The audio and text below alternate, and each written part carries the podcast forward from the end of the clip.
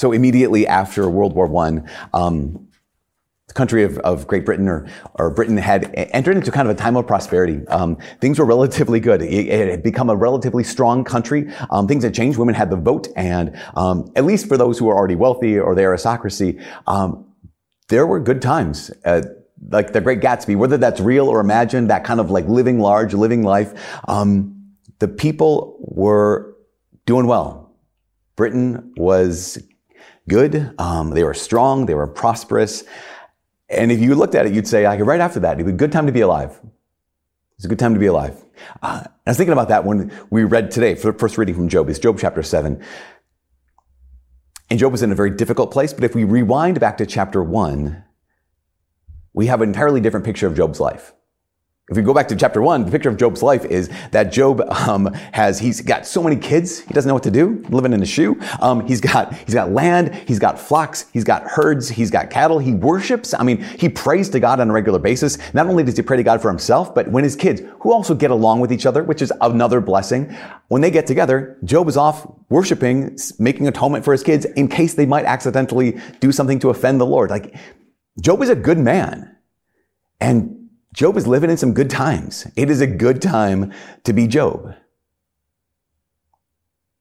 Back in Great Britain, um, things changed by the middle of the 1920s. I mean, it's brewing in the beginning of the 1920s, but by the middle of the 1920s, there are some parts of Britain that had reached 70% unemployment. Of course, the clouds of war had been started to form on the horizon, uh, coming into the 1930s, and things had changed. Things had changed in Britain for Job, we're reading chapter one, and then we turn the page, and he's lost everything. We turn the page in Job's life, and everything is gone the kids, the flocks, the land, his health. And there's a truth here. Both these two stories, there's truth here in both these, these two situations, these two examples. And the truth is this good times don't last. Wonk. but it's true. Good. It's just, it's something we need to rem- be reminded of. Good times don't last. Back to Great Britain by the, um, by the late 1930s, experts knew about Hitler's plan to fly over the English Channel and to massively bomb the cities of England. And so they predicted just absolute carnage and chaos. They, they, they predicted that London would be demolished, that it would be reduced to rubble. They predicted that the, very first day, over 200,000 people would be killed in that first bombing run in London. They predicted that millions would go crazy because they wouldn't be able to handle the fact that day and night the Nazis were dropping bombs on their cities, on their homes on their friends, on their family members, on themselves. And actually, they believed that those who survived would descend into madness. Erik Larson, he's a man who wrote a book called the, the Splendid and the Vile. He quoted one expert, one military strategist. He said, this military strategist said this ahead of time. He said, London for several days will be one vast raving bedlam. When they start the bombing, that's what's going to happen. He says, the hospitals will be stormed, traffic will cease, the homeless will shriek for help, the city will be a pandemonium. And in July 1940, the bombs started to fall. And, and it was, it was awful. It, it, was horrific. It was horrible. There's a man named David Brooks. David Brooks describes the scene. Here's this description. It's pretty graphic, but um, he said the bombing went on for months, um, sometimes by day, every, always by night. Hundreds or more than a thousand people were killed each night. He said there were scenes of horror, a dog walking down the street with a child's arm in its mouth. A young girl tossed into a neighboring backyard by a blast that decimated the rest of her family. Early on in the Blitz, there was this man named Len Jones who emerged from his bomb shelter and he found two heads protruding from a mass of rubble, and one was his neighbor's. Len Jones said, he said this, he said, one eye was closed and I realized that he was dead. He said, I, was, I just convulsed. This is his quote from Len Jones. He said, I was shaking all over. I thought, well, I must be as dead as they were. So I struck a match and tried to burn my finger. And I kept doing it to see if I was still alive. I could see, but I thought, I cannot be alive. This is the end of the world. Imagine he just being convinced this is the end of the world. That this is the end. And that feeling of, I feel so helpless and I feel so hopeless because it is done. This is over. This is the end. And that's where we find Job in chapter 7 today. And everything he loved, everything he loved has been stolen or destroyed or killed. You know the story that he's covered all over, head to foot, by these boils that he cannot get any relief from. He can't eat. He can't sleep. He has been reduced lower than he ever imagined possible. And we see Job here now, helpless and hopeless. And he saying, he, he's basically says, I'm done. This is over. In fact, here's what he says. He says, my days are swifter than a weaver's shuttle. They come to an end without hope. Remember that my life is like the wind. I shall not see happiness again. I will never see happiness again. And you can hear this in, in, Job. This is real anguish because he has, he has gone through incredible suffering, maybe more suffering than any one of us have ever gone through. And that's truly what he thought. He truly, what he truly thought was, I am done. This is over. This is the end. That's what he actually thought. And he was wrong. He truly thought this is the end and he was wrong. You know, we, we started four weeks ago, we started this series called Hindsight 2020. And, and we're looking over the past year and just all the things that we have gone through as a people, as a culture, as a church, as individuals. And we asked the question, what if I knew then what I know now?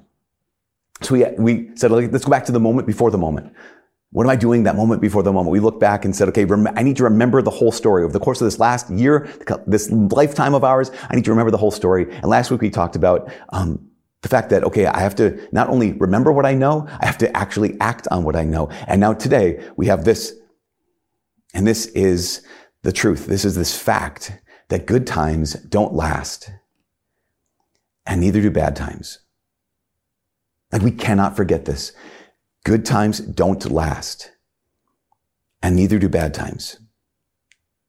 And that fact presents us with an actual choice. Knowing that, we know that we can actually choose to be helpless and hopeless, or we can choose to be helpful and hopeful. Because when we're in, in times that are good, we're like, okay, this is not the end. When we're in times that are bad, we go, okay, this is not the end. Let's go back to Job. Again, this is a situation, a snapshot of his life where he is experiencing real pain and real loss and real death. And it feels like the end, but it's not. It feels, gosh, let's get into this. It feels like the end, but it's not the end.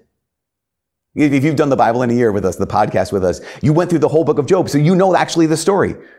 If you stopped at chapter seven, that would be the end. But what did you do? You didn't stop at chapter seven. You just kept reading. and what you found out when you kept reading is, here's the truth. Yes, those good times, they didn't last. But this bad time is not going to last either because God has not forgotten you. The story is not over. Just keep reading. And this is not to make light of Job or make light of what we might be going through, what you might be going through in this season of your life, this year of your life, this, this vast swath of your life. Because it's true, life can be so difficult. Like actually so difficult that it feels like the end. But it's not. You have to just keep walking. So for Job, we'd say, okay, just, just keep reading. For us, just keep walking. Just, just keep swimming. Just keep swimming. Remember, I don't know if you remember if you watched Finding Nemo, but that's at one point there is Dory and she's the fish talking to Marlin, who's Nemo's dad, and he's looking for Nemo because that's the point of the story. He's trying to find Nemo.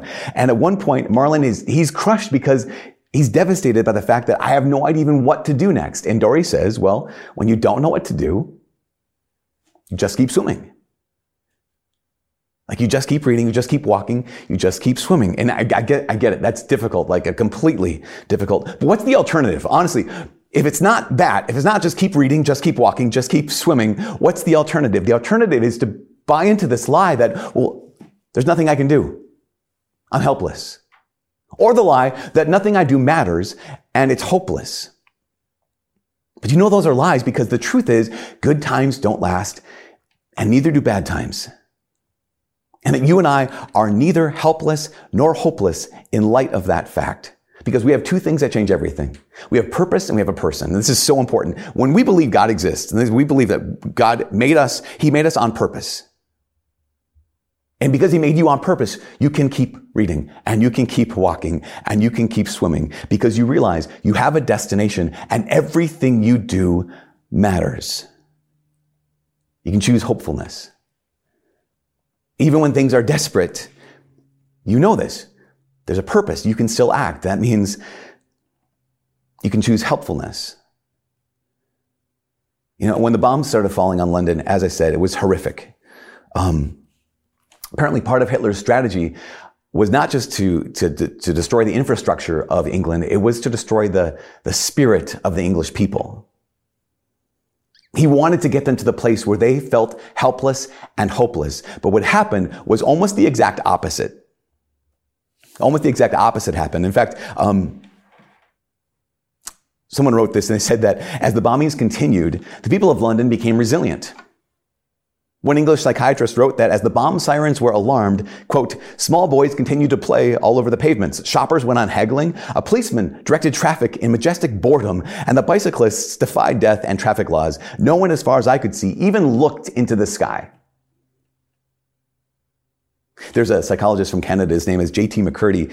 And, and he examined this. He, he, was asking the question, like, why? How was it that when these bombs started dropping and amidst, in the midst of horror, in the midst of the worst time, there'd be people who became stronger. And he said, well, there were three kinds of people. The direct hits, the near misses, and the remote misses. He says for the direct hits, um, they're the people who die. And of course, um, their deaths are incredibly tragic and worthy of mourning, but they don't influence the culture around them. They, they've died. Then there's the near misses. And those people have been shaken. They have been rattled. They have been, they, their morale has been, has been beaten in many ways. But then the third group was called the remote misses. And he says this, he says the remote misses are the people who are essentially unaffected. That the bombs have fallen around them and the consequences are much less serious than the first two groups. MacCurdy says it like this. He says a remote miss makes you think you are invincible. But not because you don't think you could die. This is important. The remote miss thinks you're invincible, not because you don't think you could be next, not because you don't think bombs will never hurt me, but because you've learned something. You've learned something about yourself. And the thing you've learned is that most often we are afraid of being afraid. Most often, um, we're afraid of like, when I get into that situation, will I be able to last? Will I be able to survive? Will I be able to keep moving? Someone said it like this. Um, this one woman said, finding that we can take it, the bombing, is a great relief for most of us. She said, I think each one of us was secretly afraid that he wouldn't be able to. That he would rush shrieking to the shelter, that his nerve would give, that he would in some way collapse. So this has been a pleasant surprise. a man wrote, he said, I would not be anywhere in the world but here, in London, in the midst of these bombs, not even for a fortune because they learned something. They learned, I can live. I can be afraid and I can still move. Like I can be in desperate times and I can still help. I can be in dark times and I can still hope. Why? Because I have purpose. I'm not helpless. And because there's a person and I'm not alone. And this is what's so key, what's so crucial for every one of us as Christians to realize in the gospel today. Here's Jesus. Remember, this is Mark's gospel, which means it's actually Peter's gospel. So this is Simon Peter describing Jesus called me. We went to my house and my mother-in-law was laying sick there with a fever. Now, whenever I've read this, I've always thought like maybe she just had like a fever, like a, a slight cold and she's a little kind of worn out. And so Jesus says, well, you're all better. But it could be that that might be the case, but it also could be the case that Peter and his whole family thought, this is where I lose my mother-in-law. The rest of the family saying, this is where we lose our mom. This is where we lose this woman in our lives. They could, they could have gotten to the place where they're absolutely desperate and saying, this is where it ends. And then what happens? Jesus shows up. And you realize that Jesus, even when, even when we think we can't, Jesus can, even in the darkest moments. Therefore, we are never helpless. We are never hopeless. That's what it is to live as a Christian.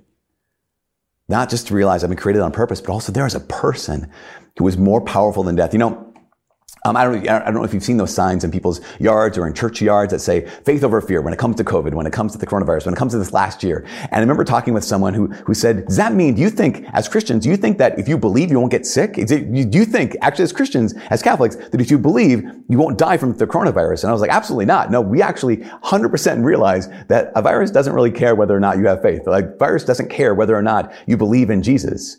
That's not the issue. Because that's not what gives us courage.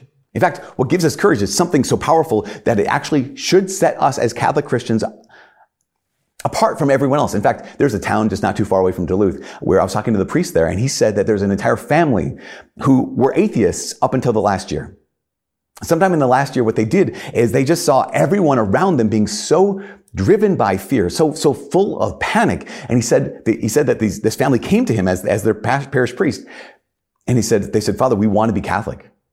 We want to be Catholic as soon as we possibly can. And he said, okay, that's great. Why? And they said, because the world around us and the people around us, our neighbors are so afraid and they're so panicked and they feel, again, my words, so helpless and so hopeless. But they said, but we see you Catholics and you seem courageous.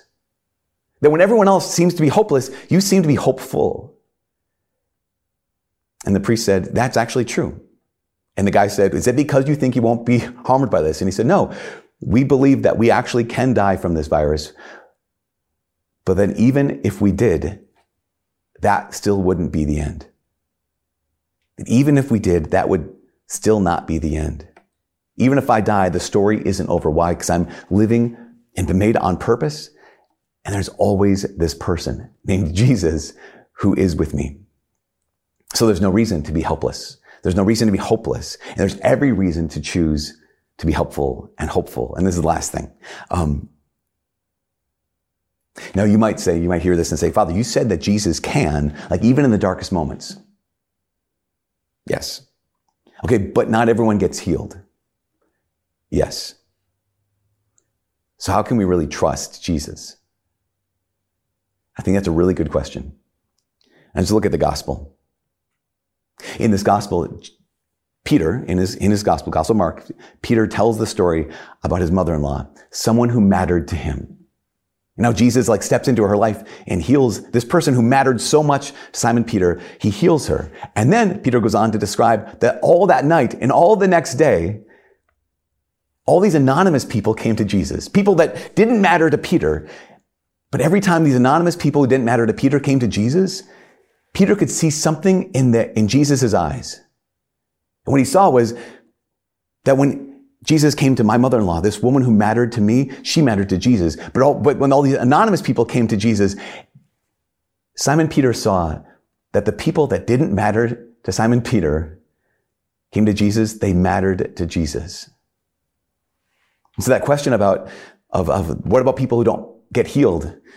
That would dissolve in Simon Peter's mind because he's like, no, I know how the Lord looks at every human being. Even the people who don't matter to you or to me, they still matter to Jesus.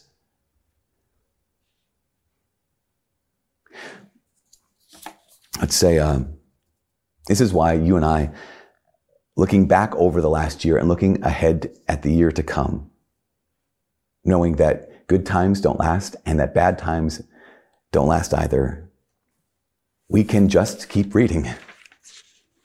And we can just keep walking and we can just keep swimming. We can just keep acting because we are never helpless. We are never hopeless because we are never alone. That God created you on purpose.